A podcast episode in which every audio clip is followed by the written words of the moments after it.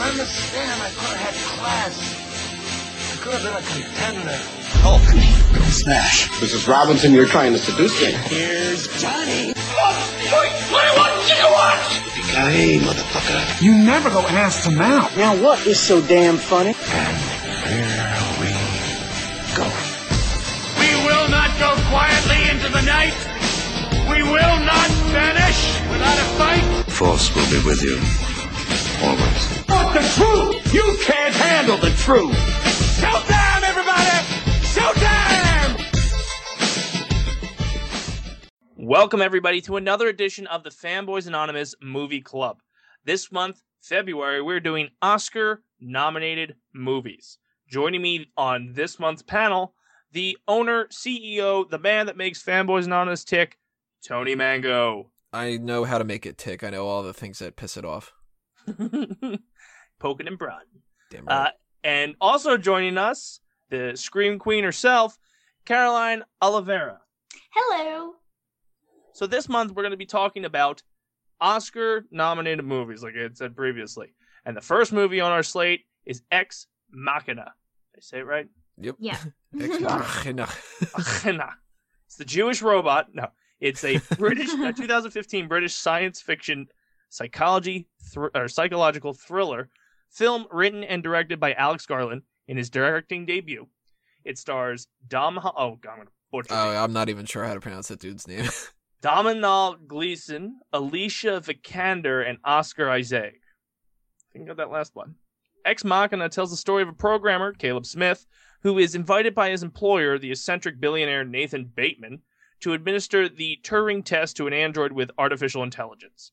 Uh, it was made on a budget of about 15 million, a film that grossed over 36.9 million worldwide and received critical acclaim. Uh, the movie itself was nominated for uh, in the Academy Awards section for Best Original Screenplay and Best Visual Effects. Tony, what were your initial thoughts on this film? Well, I've been watching as many of the Oscar films as I possibly could this time around, and I usually try to do that, but at the same time, some of it's a lot of uh, bullshit. Like, I'm not watching Brooklyn. The hell with that.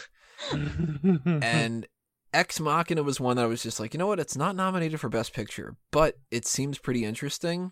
I actually liked it quite a bit, and I am a little bit pissed that it's not nominated for Best Picture. Caroline, what was your thoughts? I agree. I loved this movie. I think it's one of the best examples for psychological thriller uh, and sci-fi together. I mean, uh, out there, and it was just awesome. It was awesome. So the cast consisted of people like of names that I can't say. So Domhnall Gleeson is uh, Caleb Smith, Alicia Vikander as Ava, Oscar Isaac as Nathan Bateman. Some of the supporting cast was Sonia Mizuno as Kyoko, Samira A. Templeman as Jasmine, Alina Amenius, oh, Jesus, as Amber, Ghana, not gonna say that guy's name, as Not Jade, Tiffany Pisani as Kati- Katya, uh, Claire Selby as Lily, and Corey Johnson as Jay, the helicopter pilot. Uh, when it comes to casting, Caroline, what did you think overall with the casting that was done for this movie? okay, uh, the guy that plays Caleb, I adore him. He was in one of the episodes of one of the best shows I've seen uh, in the last few years called Black Mirror. And it's really interesting because it's the same kind of like sci fi thriller aspect to it. I love him. I kind of have a weird crush on him because he kind of looks like a leprechaun, but he's so cute. um, so I love I loved him in that movie. I think he's super vulnerable. Um, at the same time, he's highly like impressionable and in the verge of a mental breakdown. I loved it. Um, Alicia uh, Vikan Vikander, whatever. Uh, she's gorgeous. I kind of felt like f- for a second I thought it was Natalie Portman in the movie.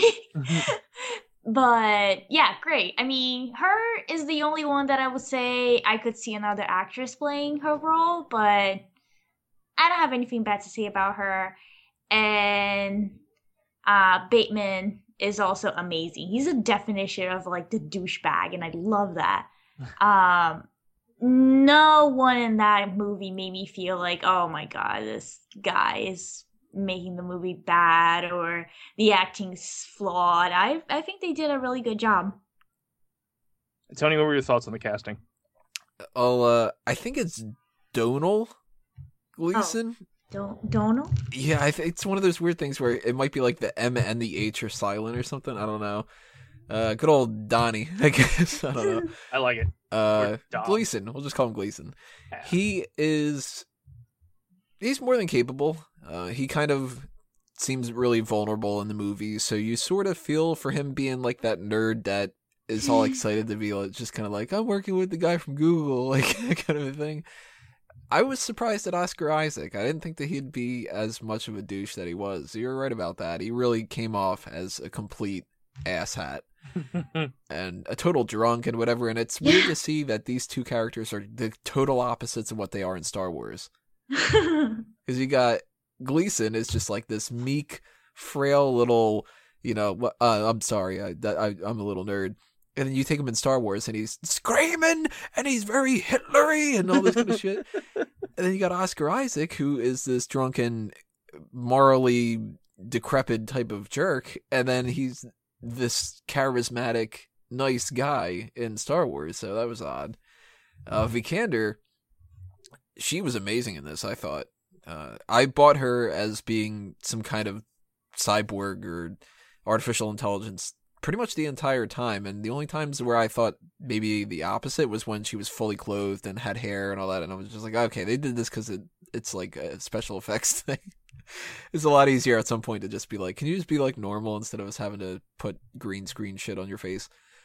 But she was great. I loved the idea that you could see kind of like the way that she twitched her face a little bit now and then. It was a little bit robotic and just something was off about her. And I don't know why she's not nominated for Best Actress for this. And she's nominated for The Danish Girl, but I haven't seen that yet, so I don't know. She was also she was nominated for it for the Golden Globe Awards for Best Supporting Actress. Mm, that makes sense. Did she win it, Dina, by any chance? Uh, it just says nominated, so I'm gonna guess the Golden Globes haven't happened yet. No, they did happen, so she must have Oh. lost. She lost. Excellent host. Um, great, though. To give you a few facts about this movie, uh, it was directed by Alex Garland, uh, produced by Andrew McDonald and Allon Reich, uh, written by Alex Garland. Uh, music was by Ben Salisbury, not the steak, uh, Geoff Barrow, cinematography by Rob Hardy, edited by Mark Day. Uh, production company was DNA Films, Universal Pictures, and Film 4, and distributed by Universal Pictures uh, internationally and A24 Films locally. The release date was January 21st, 2015, with a runtime of 108 minutes. The country of origin is United Kingdom, but the language is English because that's what they do over there. Uh, the budget was 15 million, and then the box office was 36.9. So they doubled their uh, budget. Uh, Rotten Tomatoes scored the film a rating of 92% based on 221 reviews, and a, with a rating average of 8 out of 10. So, bam, they liked it. Uh, some of the things to talk about here is like one of the things musical score. Uh, it was composed by Ben Salisbury, mistake, and Geoff Barrow, who previously worked on Garland on Dredd, a soundtrack album that was released digitally on 20th January of 2015 with an LP and compact disc. What did you guys think of the music in the film? Uh, Tony. I don't really remember it all that much, but that might be a good thing. Like, it didn't get in the way, and it was just kind of like mood setting, I guess. So I guess that kind of works. Caroline? Yeah, I agree. I'm, I was trying to like I was trying to think like oh music in the movie. I'm just really bad with music in general. I can tell when it bothers me or it takes me out of the movie, which I'll get to it in a different movie we're gonna talk about. But um yeah, I was fine with it. I'm sure that people that understand music better than we do probably think it's lovely. But I'll tell you one scene with the music that was kind of in like came out of the blue. That dance scene. Oh yeah, the dancing. No, but that was awesome. Okay, like he had a he he worked that choreography with the robot. Okay, like can you imagine them like practicing together? Like? That's so cute.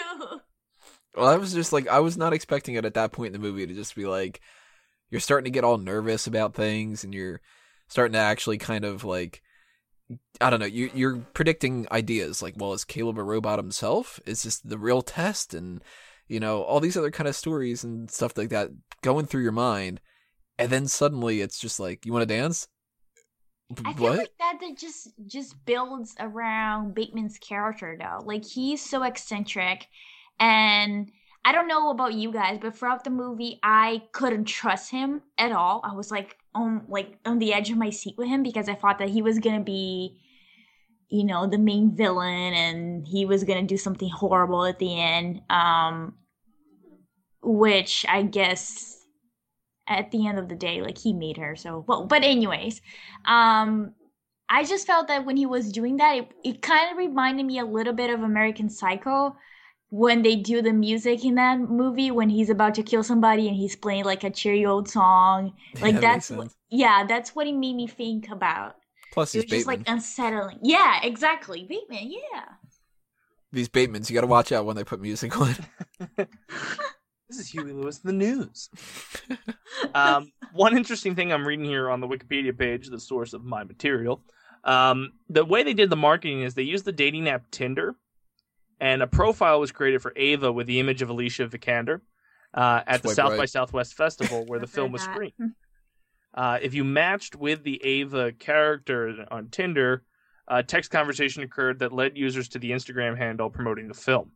Uh, according to Brent Lang, when uh, compared with similar film releases in the same year, Ex Machina catered to young audiences. Do you think that's an interesting way to get to people? Uh, as someone who uses Tinder, that pisses me off. But uh, Caroline, what do you think? I think that's awesome. Like I don't use Tinder, so but I think that's I remember reading about that and it got me really excited. I think that we're in this very weird age where everybody even really like older the older generation are starting to get into social media or actually like really into it. Like my my great aunt has Facebook and she's like really active on it. And I feel like if that was a few years ago, that whole idea would have been just insane.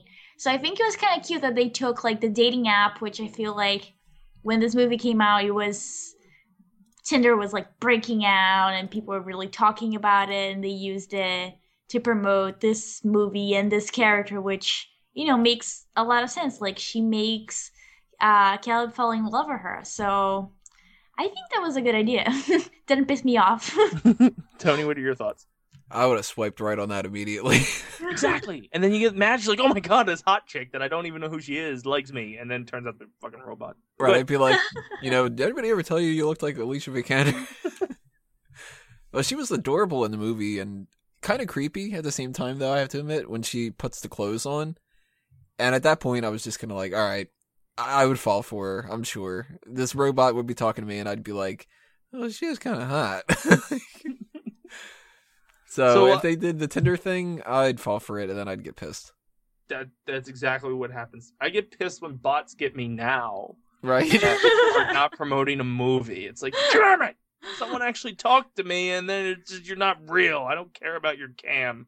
yeah, I don't want to buy pictures or photos of you Yeah. or whatever. Or go to whatever other site that you're promoting Mm. because this one's too PG. Check out your Instagram account, Yeah, whatever, bitch. So, uh, as we wrap up this movie before we head on to our next one, Caroline, we'll start with you. What is your high point, low point, and rating one to ten? I love this movie. I just want to say because we didn't talk about it, that house that the whole movie sets place in is fantastic. It's probably really close to my dream, one of my dream houses because I have a bunch.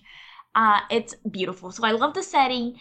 I love the creepiness of it. I love when a movie or a TV show talks about how technology can um, turn against us and kind of beats us in our own game. At the end of the day, we're the ones being in the experiment and they're just controlling everything. So I love that.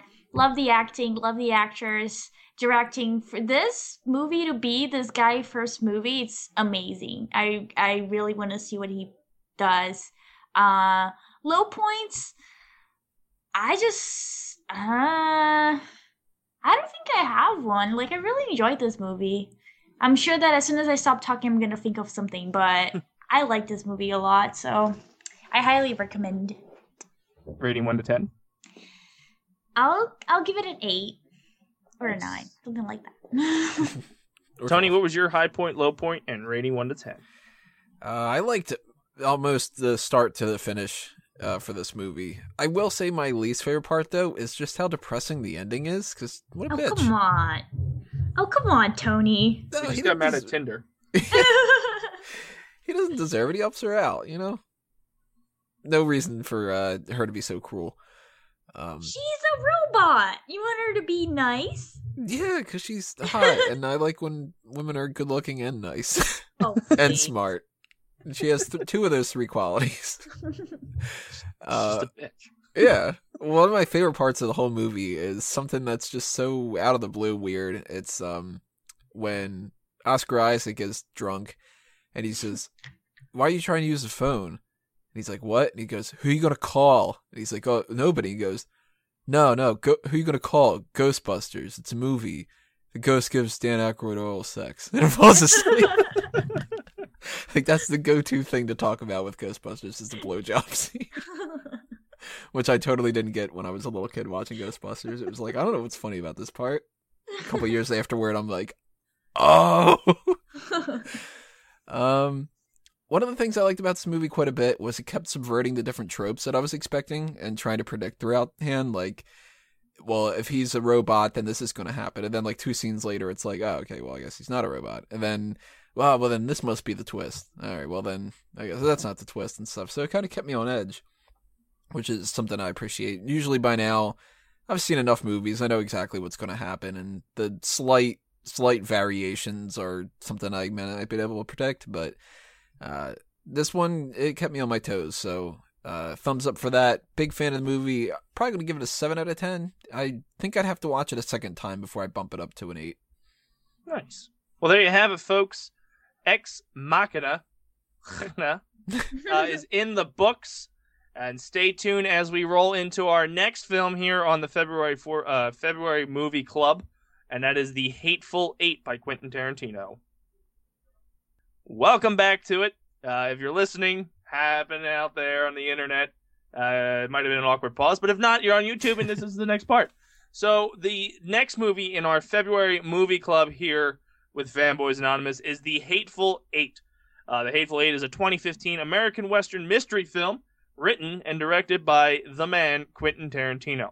It stars Samuel L. Jackson, Kurt Russell, Jennifer Jason Lee, uh, Walton Goggins, Demian Burke, Tim Roth, of course, Michael Madsen, of course, and Bruce Dern as eight strangers who seek refuge from a blizzard in a stagecoach stopover sometime after the American Civil War.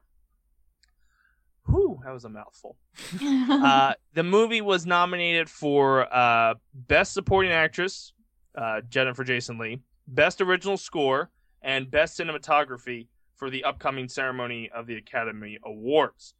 Tony, start with you, buddy. What was your initial thoughts on The Hateful Eight? Well, Reservoir Dogs and Pulp Fiction are two of my favorite movies of all time. And since then, Tarantino hasn't been as good. At least from my opinion. Kill Bill's alright. Inglourious Basterds, I don't like as much as everybody else does. I know it's an unpopular opinion, but I fell asleep during that. yeah, I just don't I don't get it as much. I don't know. And um Django was fine. So it's sort of like Hateful Eight didn't grab my attention. And I figured I was going to see it no matter what.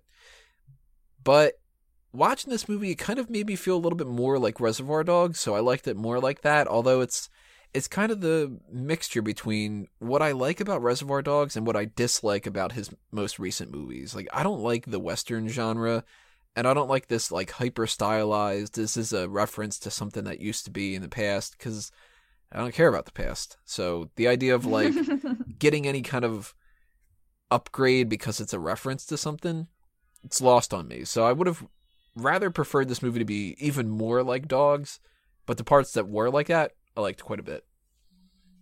Caroline, what were your uh, initial thoughts on The Hateful Eight? I did not like this movie. I felt that it was kind I was stuck in this like western mystery dinner, one of those things kind of like Clue but bad. oh, that's to be oh, sorry. I'm being really mean, but No, it's fun. um I I really didn't like it. I was bored. I was like fighting not to fall asleep. And I like Quentin Tarantino a lot. Like I think that his um aesthetics and storytelling are normally very refreshing, but this one just felt old in a bad way. Now, I've gone through the casting of the eight main characters um, that are called the bounty hunter, the hangman, the prisoner, the sheriff, the Mexican, the little man, the cowpuncher, and the Confederate. Uh, but some of the supporting characters, as I'm looking this on uh, our Wikipedia source, uh, Channing Tatum is Jody Domergue. Uh, James Parks as Obie Jackson. Dana Gourrier, er, that's French, I'm not going to make it, as Minnie Mink. Uh, Zoë Bell as Six Horse Judy. Lee Horsley as Ed. Uh, Gene Jones as Sweet Dave. Keith Jefferson as Charity. Craig Stark as Chester Charles Smithers. Uh, Belinda Owino as G- uh, Gemma. And Quentin Tarantino as the narrator and uncredited. Oh, it was Tarantino? Yes. Huh. Um, Caroline, we'll start with you. How did you feel about the cast? I mean, those actors are amazing. Um, um I don't want to butcher her name, but uh, Daisy. Jennifer Jason Lee. Yes, I was gonna change the two last names. I was gonna change the order of them, so I'm just gonna call her Daisy. Um, she was really amazing. I can definitely see why she was nominated for supporting actress, even when she was being uh showered with blood and brain matter. I liked her. Um, the guys too, but like, it, there's no surprise to me because those people are amazing actors. Like Samuel L. Jackson, like, come on, like I will probably watch anything he's in. He's he's just the man. Um, no, no surprise, they were good. Nice. Uh, Tony, what were your thoughts on the casting for the movie? I don't want Jennifer Jason Lee to win. Well, I don't either, but I get why she's. Yeah, I could see that. Uh, she was fine in the movie, though. I mean, I don't want people to think that I think she was like utter bullshit or anything. She she did her part perfectly fine. Um, best out of all of them has to be either Samuel L. Jackson. I mean, at the very least, his character was the one that I liked the best. But maybe my biggest surprise was Walton Goggins. He surprised me quite a bit. He was really great in this. And Bruce Dern was like, he sat in a chair the whole time. He it wasn't that real hard. I gotta say though, one person that threw me off, Tim Roth. He just did an impression of Christoph Waltz. Oh. It sounded like he was trying to do his voice a hundred percent. Yeah, I kind of agree with that. And that was weird because it was like, well, did he write the part for Christoph Waltz and he couldn't get him because he was too busy with like Spectre or something like that? And it was just like, hey Tim, can you like pretend to be Christoph for this movie? Because I really would have rather had him instead of you, but come on, buddy. So they were all great though in their their own way. Um, some of them could have been replaced here and there. Like I don't think if they would have replaced uh, Channing Tatum's character with a different actor, it would have made that much of a difference. But hearing him in that French accent, really digging the idea that he's going to be Gambit. this was his practice. Yeah. Uh, there was a little bit of controversy when it came to this film. Well, not so much the film, but more so with the director. Uh, in October 2015, Tarantino attended a Black Lives Matter rally and publicly commented on police brutality in the United States, saying, "quote When I see murderers, I do not stand by. Uh, I have to call a murderer a murderer, and I have to call the murderers murderers." Uh, Tarantino's comments received national media attention, and several police groups in the United States uh, pledged to boycott The Hateful Eight and other films. Tarantino said he's not a cop hater, but would not be intimidated by the calls for boycotts. Another issue that came up with this movie uh, it was supposed to have its debut in LA, I think, at the Chinese Theater, and it got bumped by Star Wars. Do you think these two things had an impact on the film's release and hitting audiences? Definitely. Definitely. Yeah. You can't open up around Star Wars and expect not to get crushed. Mm-hmm. And he had a whole big thing with the 70 millimeter. Like he was trying to market that as a big special. Nobody cares. You know? Mm-hmm like the audience is going to go, well, I want to see Star Wars in IMAX, and then you go, oh, I've got this old looking film in 70 millimeter. You guys want to go see that? It's three hours long and it's mostly talking. Most people are going to go, that sounds boring as shit. And somebody Unless like me, you're I'll... in Brooklyn, New York, then Yeah, that that's shit's gold. yeah. If you go to like a hipster area, then it's Yeah. gonna...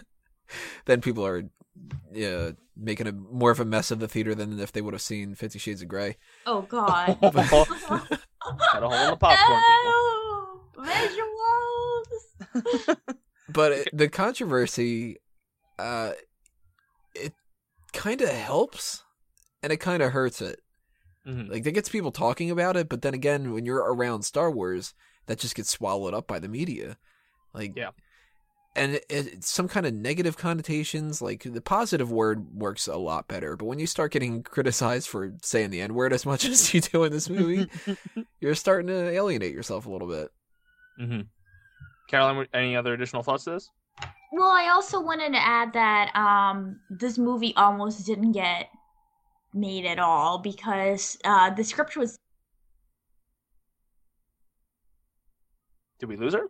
yeah. You back? Hello? Oh yes, sorry, problems with my mic. Uh, I think we lost her again. well, she was gonna say it's a great movie and you should totally go see it. Uh, Uh, until okay, Caroline, hello, sorry, I'm back. okay. I think. oh my god, I don't know. Okay, Caroline's sentence almost didn't get made. okay, yes, I'm back. Okay. Okay.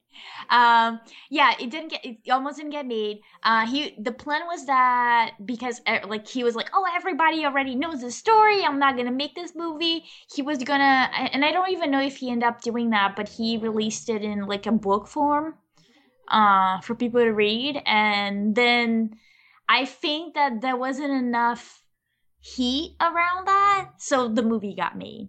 Um, and I feel like at least with some of my hipster friends, that's really why they wanted to watch the movie. It was like, oh, this movie almost didn't get made. It's gonna be fantastic, and it's seventy millimeters, and oh my god, it's Tarantino.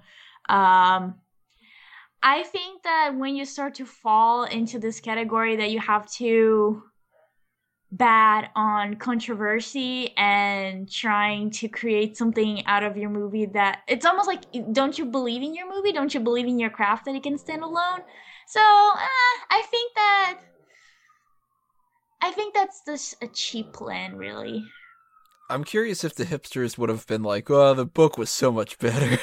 oh i know i It's didn't like, even well, it wasn't written that. as a I, don't, book. I, I don't if it got released or not but i remember reading that he was going to do that i don't know if he ended up doing that but probably yeah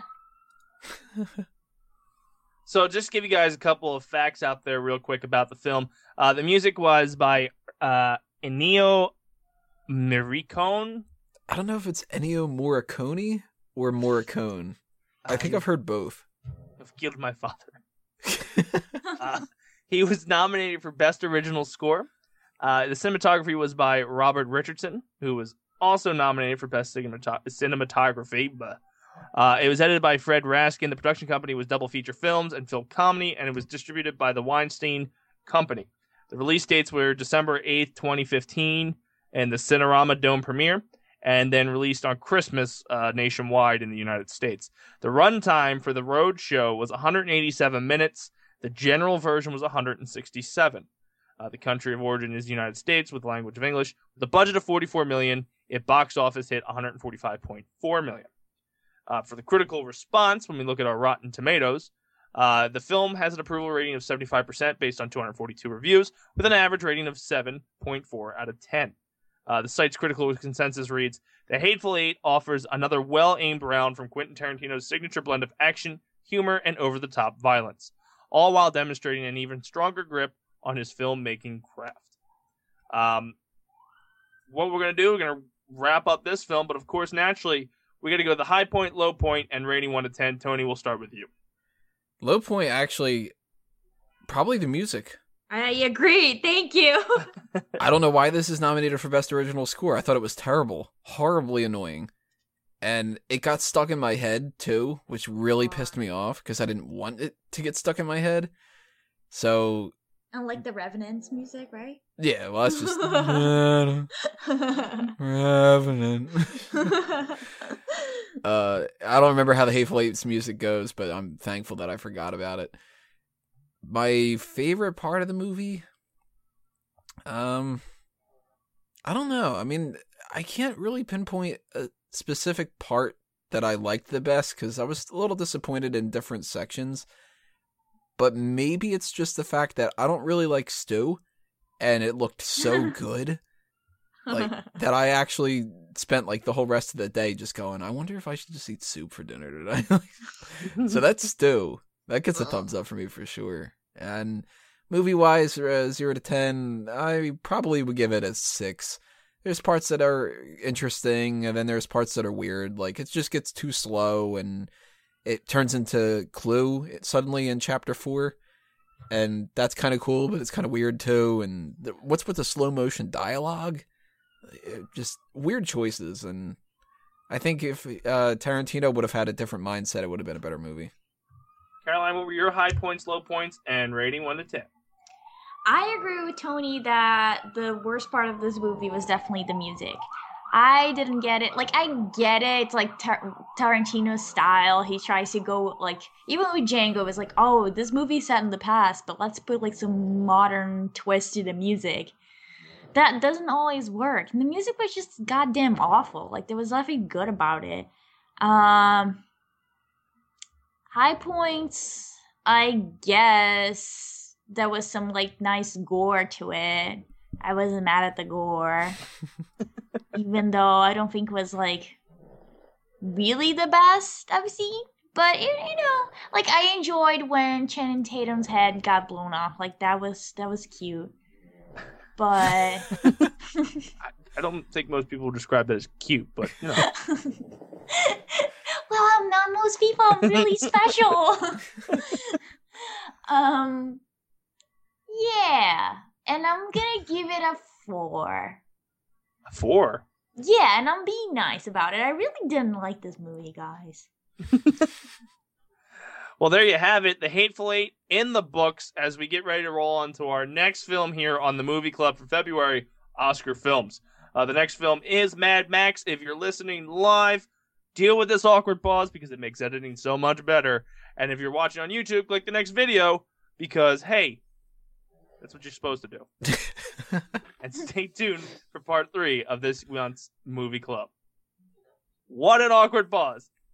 Welcome back to the uh, movie club here for February, and it's the Oscar uh, movie edition. The next film here in part three that we'll be talking about is Mad Max. It's an Woo! Austrian, uh, Australian.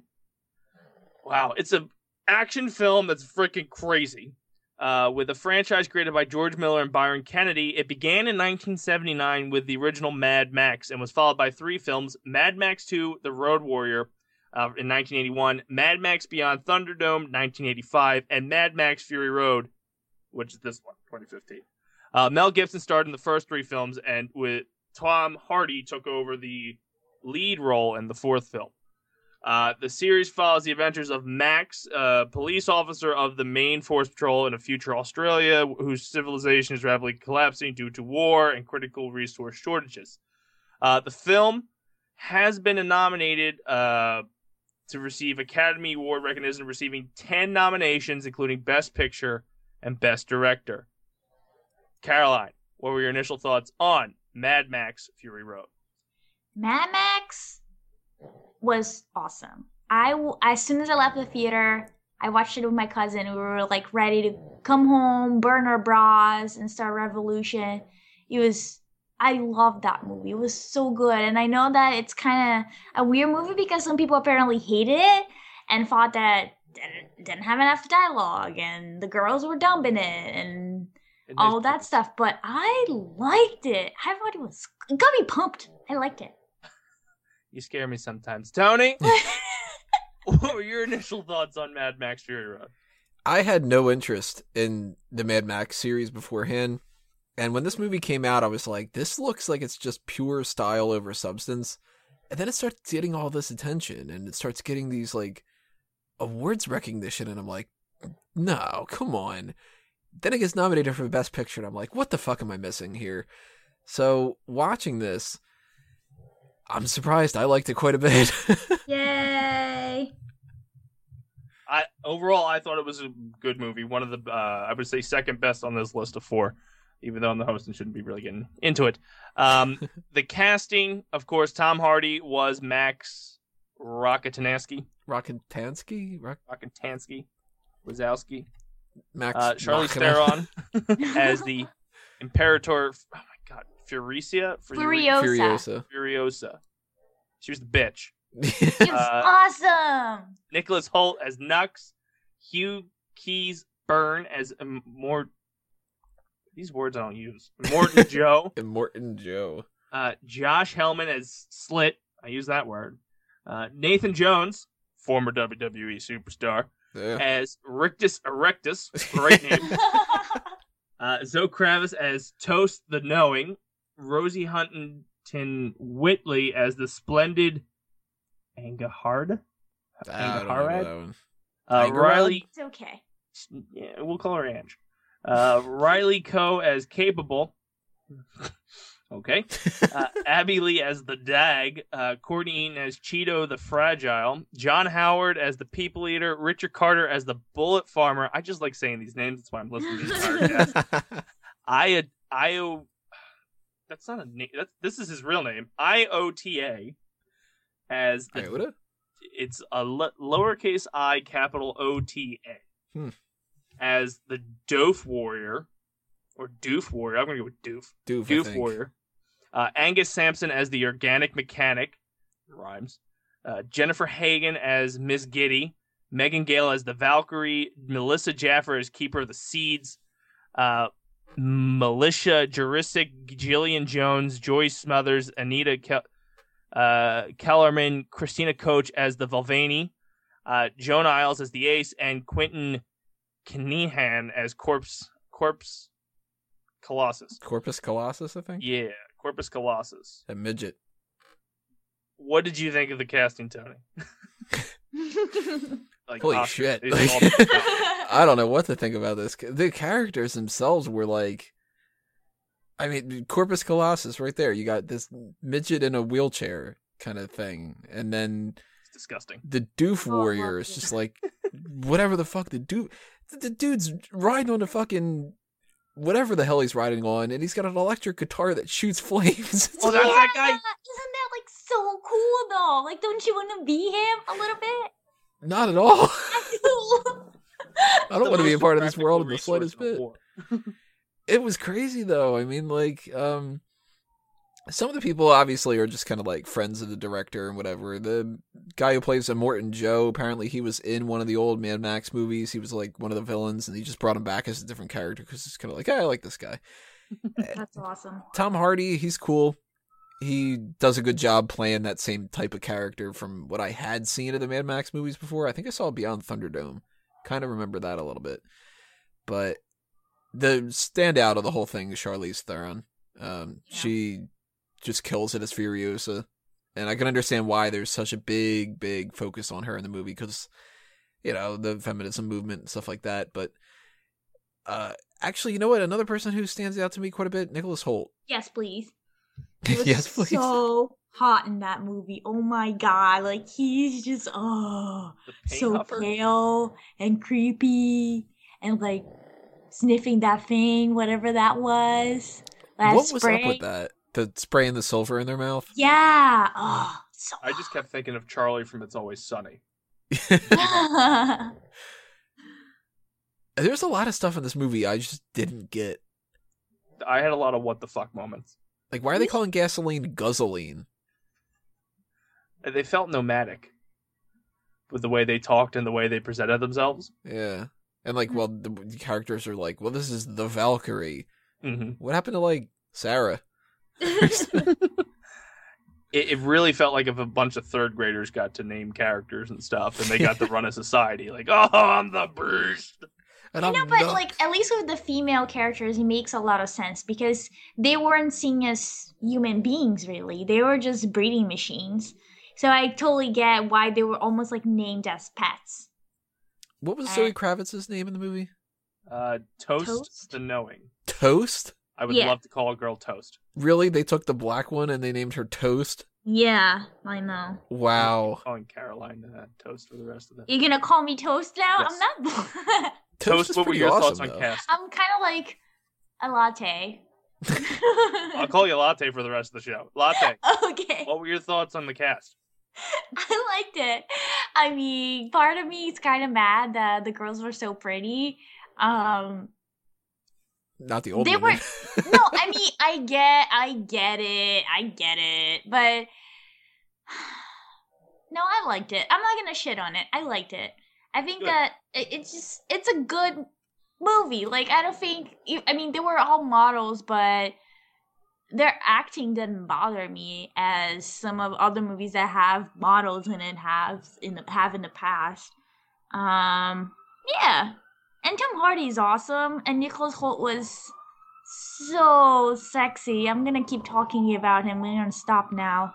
Oh, Uh, to give you some facts about this movie, it was written by George Miller, Brendan McCarthy, and Nico Lathouris. Lathouris. Get real names, people. Uh, music by Junkie XL. It's phenomenal. They should have got best score. I hope they win best score. He's the one that does uh, Batman's theme in Batman v Superman. Does he? Yeah, so I mean, I like the music in this. I thought it was cool. Actually, Yeah. probably the best music out of all four of these movies. agreed. So that's kind of helping me think that Batman v Superman's not going to be as bad off. What kind of name's Junkie XL though? His real name's probably terrible. It's probably like Tom Gunther or something. Holkenborg. Real name's Tom Holkenborg. Yeah, you keep Junkie XL. Um, the cinematography was done by John Seale, edited by Margaret Sixel, and production company Kennedy Miller Mitchell, RatPac Dune Entertainment, Village Roadshow Pictures, and distributed by Warner Bros. Pictures. The release date was the 7th of May, 2017, at the Chinese Theater. Happy birthday to my brother. Uh, the 14th of May, it was released in Australia and the United Kingdom, and then the 15th, it was released nationwide here in the States. Uh, runtime's 120 minutes. Uh, country is Australia and United States. The language is English. The budget was 150 million, and the box office was 376.7 million. The critical Wow. response was uh, 97 approval rating and rating average score of 8.6 out of 10 based on 335 reviews from Rotten Tomatoes. With the site consensus reads, quote, with exhilarating action and a surprising amount of narrative heft, uh, Mad Max Fury Road brings George Miller's post-apocalyptic franchise roaring vigorously back to life. Um, as we do with all our films here on the Movie Club, Carol or Latte, we're going to start with you. High point, low point, and rating one to ten. um, the highest point in this movie for me was the world that they created. Um, the costume design was so badass. Uh, makeup was amazing as well. So the whole world, the whole feeling of the world to me was like my favorite part of the movie. Um, yeah, that was my favorite part. Low point, not enough Nicholas Hoult. That was it. Rating one to ten. Oh, um, I'll I'll give it an eight. There you go. That's Latte's opinion. Over to you, Tony. What were your high points, low points, and rating one to ten? kind of agree that the world building was really cool. I usually don't like that, and I actually don't like this kind of stuff pretty much at all. Like if you were to show me some kind of thing that's got a whole bunch of spikes around it or whatever, I wouldn't think that it was badass.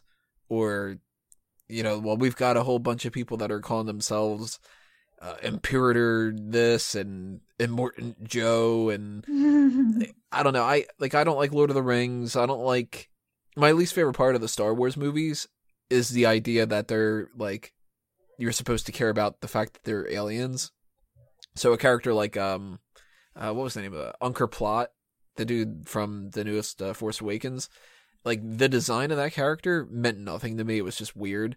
I like the Jedi shit. And in something like Star Trek, I like the space stuff. I don't like the aliens. And Lord of the Rings, I liked the fighting and stuff. I didn't like the idea of the wizards and whatever. So I thought I would do the same when it comes to Mad Max. And it was still kind of cool to watch them introduce different elements, like the idea of Max being a universal blood donor and that he could be used to give blood to these people that have some kind of radiation sickness and that could help like uh prolong So their they're life a all little bit eating and bread. That's Yeah, I don't know. They're all fucked up to half lives. Yeah, it's like Alabama. I mean, The- sorry. They're all messed up for so many different ways. Uh, but it was cool to see something like the idea that they were these kamikaze psychopaths that were all just like, "Witness me! I'm gonna fucking Yes. kill everybody and myself." And uh, so I guess that's my favorite part about it, just seeing that.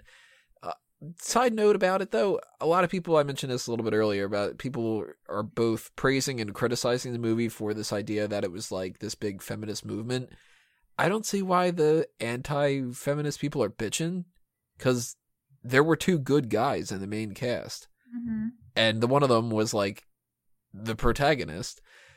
But then on the other side of the things, the people that are saying this is really does show a good side for women. That's true because Furiosa was a badass, and She was, yeah.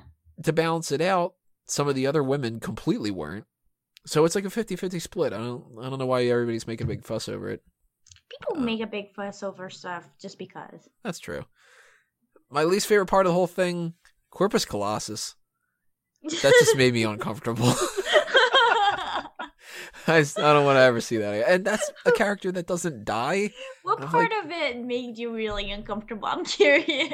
Probably the breathing tube more than anything. Like, because I mean, I don't, I don't know everything about it. But we're also talking about a movie where some dude just had, out of all the parts for him to not be wearing, it was uh, his nipples were open yes. with the chains between them. That uh, yeah, I don't like that. Stuff. Oddly enough, I'm gonna give it a seven out of ten. Well, there you have it. Mad Max Fury Road is done, edited, and out for uh, debate. We're moving on to the next film here on the Four Real Mo- uh, on the Movie Club. Uh, the next film being The Martian, which will wrap up our February edition of Oscar films. So if you're listening live, hold tight for an awkward pause. If you're listening on YouTube, click the next video, and we'll be right back with The Martian. Welcome to the fourth and final part of our February Movie Club was the Oscar movie edition. Our final film today on this podcast is The Martian. It's a 2015 American science fiction film directed by Ridley Scott and starring Matt Damon. the film is based on Andy Wild, uh, Weir's 2011 novel The Martian, which Drew Goddard adapted into a screenplay. Uh, Matt Damon stars as an astronaut who is mistakenly presumed dead and left behind on Mars. The film depicts his struggle to survive and others' effort to rescue him.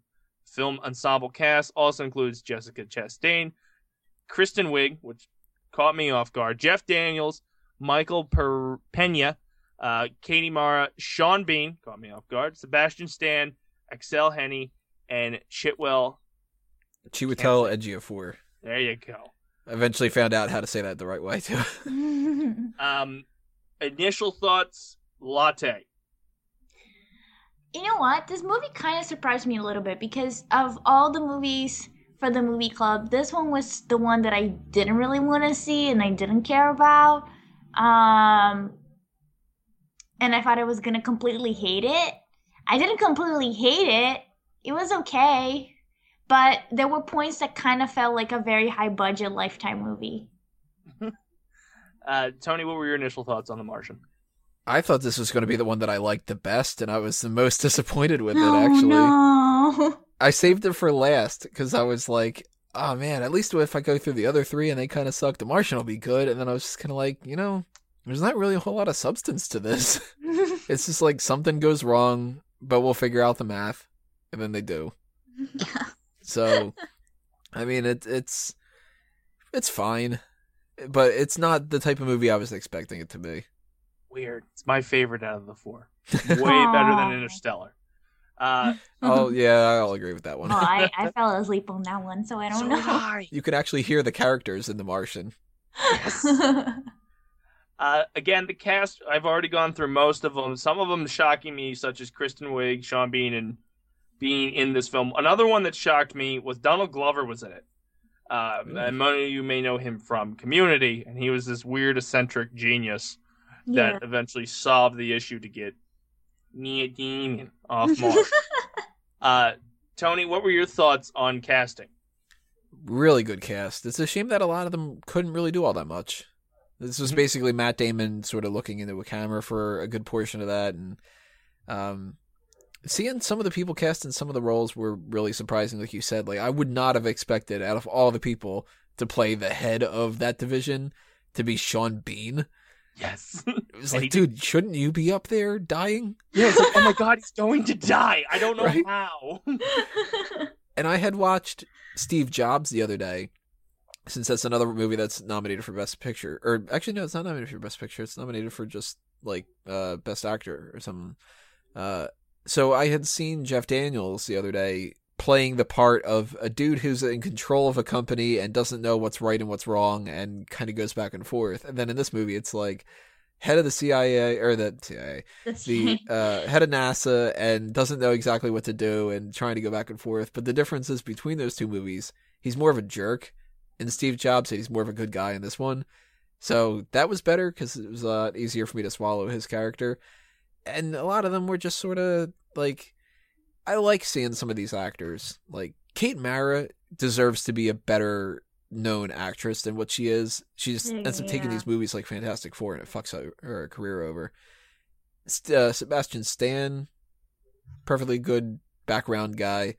Michael Pena, of course, he, uh, it was a shame that he couldn't do this Ant Man gimmick. Just like, yeah, she's crazy, stupid, fine, and it's, I talked to this guy who was on this guy that was on the space station that lives on Mars and everything. yeah, exactly. That would have been awesome. That would have been a scene in there. Kristen Wiig came out of nowhere. You're right. Like, just, you're in this movie, okay? And Donald Glover was just like, shit, dude. Uh, Matt Damon, perfect person to play his part. I think. Uh, Latte, what were your thoughts on casting? you really gonna call me that? Okay. Oh yeah, you're stuck with that. All right. Forever. Uh oh no. Well, I guess that's better than what I've been called in the past, but that's okay. um, It's either that or toast. Yeah. toast. Turn down toast. Oh. oh, let me answer the question. I'm sorry, Latte. Please. please. Um, yeah, I agree with Tony. I think the cast was all right. Um, I could kind of see Tom Hanks playing the char- the character of Matt Damon as well, just because I feel like he did the Castaway kind of like similar. I don't know. Um, it was fine. I mean, everybody was fine. Kristen Wiig, I just I I hate her, so I could be without her. Somebody else in that role, even though it was like a small role, I just didn't get why she was in there. Uh, yeah. eh, eh. uh, give you some facts about the film. Uh, again, the screenplay was by Drew Goddard. It's based on The Martian by Andy Weir. Uh, music by Harry Gregson Williams. Cinematography by Dries Wolski. Uh, Drawiz, yeah, f- fuck it. Uh, edited by Pietro Scalia. Uh, production companies were Scott Free Productions, Kinberg Gr- Genre, TSG Entertainment, and distributed by 20th Century Fox. The release date was September 11th, 2015 at TIFF. I don't know what that is. Uh, oh, Toronto Toronto International Film Festival. Just say that. October 2nd, 2015 in the United States. The runtime is 141 minutes. Uh, country is the United States. Language is English. The budget was 108 million, and the box office was six, 619.7 million. Uh, the critical response. the Rotten Tomato, uh, which categorized reviews as positive or negative, surveyed 287 critics and determined that 92% of the reviews were positive, with a rating average of 7.9 out of 10. And the consensus, quote, smart, thrilling, and surprisingly funny. The Martian offers a faithful adaptation of the best best or the best-selling book that brings out the best in the leading man, Neil Gaiman, and director Ridley Scott. Um, one thing I want to talk about about this film that I thought was interesting and kind of alluded to me to another space film that's fictional is the music. Now, one thing I was a big fan of of Guardians of the Galaxy was the soundtrack because of how uh, old the soundtrack was with some of the hits they were using. What did you guys think of the music with hits such as "Turn the Beat Around," "Hot Stuff" by Donna Summer, "Rock the Boat," "Starman" by David Bowie, "Waterloo" by ABBA, uh, "Love Train," and "I Will Survive." Uh, Latte, we'll start with you. Uh, I like the soundtrack a lot. Like I love those songs. Hot stuff like got me like so excited and Starman made me cry, which was probably like the highest point in the movie for me. Um yeah, I think it was good. I, I like that they kind of explain why they're playing the songs. That the um Captain had a Um, bad taste. y- yeah she had like she only has like that kind of stuff in her in the music folder or whatever uh yeah i liked it Uh, Tony, what were your thoughts on the soundtrack? Outside of hot stuff, I hate all the other songs. Oh, come so when on. he said that he was going to kill himself if he heard it too often, I was thinking the same thing in the movie. I'm like, oh god, I don't want to hear Love Train and for this. It's so awkward. the score kind of I have to listen to that again because there were a couple points in this where I was just like, did they just steal something from Moon? It sounded kind of like it, and I wouldn't be too surprised if like the little like kind of the background thing if they were just like, yeah, just take that from Moon. We like that. Well, he previously worked on Kingdom of Heaven, Prometheus, and Exo- uh, Exodius: Gods and Kings, composing the main film. Yeah, uh, for the film score. Film score. Blah, blah, blah. I do like Harry, Harry Gregson Williams. I think he actually did um Team America. Me. Yeah. I think he might have been the one that does that, or it might have been somebody else who was in that same chain of the remote control productions. Uh, as we do for all films, as we ride down here on the Four Real Movie Club or the Movie Club. My bad. Four films confuses me. Who knows? I'm crazy. Uh, Tony, what were your high points, low points, and rating one to ten? High point, uh, hmm. I guess the thing that I liked the best about this movie overall was just that. See, I, I, I guess I could tie this into my low point a little bit. I'm not a big fan of tension movies, so I didn't really like Gravity because it was just one thing after another of like, well, then this went wrong, and then now we got to do this, or else we're gonna die. Then this thing goes wrong, and then we're gonna die, whatever. That stuff kind of gets like exhausting for me, and maybe I have like too much stress already in my life that I don't want to see another thing that's just constant stress and poking at me and whatever. So I guess that was my least favorite part, or maybe the fact that Matt Damon was just a little too on the nose charming. Mm-hmm. But Maybe. my favorite part would probably be how they could actually bring some levity into it. So you did have like a well, I fucked this up, but I'll figure out a way. And then it was like, all right, so I don't have to be that stressed out. but it was really unoffensive. Like it was good, but nothing's really that great or memorable about it. So I don't know if I anything really stands out all that much. So I'd probably give it like a six out of ten. Latte, high point, low point, and what was your rating one to ten? High point, uh, aside from Starman playing, um, I liked uh the sets they shot at. Uh, Mars looked really cool, and all the space uh stuff looked good as well. Didn't look too CGI'd for my taste. Like I I enjoyed that. Um, low point, see, like I'm the opposite of Tony. Like I go to the movies and I want to feel something that just makes me really uncomfortable, or makes me cry, or it just makes me really upset, or something like made me feel something. And this movie was just kind of like a fart in the wind for me. Like nothing really happened. Like I, I, well, a lot happened, but it was like nothing. I just it didn't like emotionally resonate with me at all. So that was like the worst part of it. Uh, I'll give it a f- five. Why not? There you have it. Meet Demon was rescued again here on the Movie Club.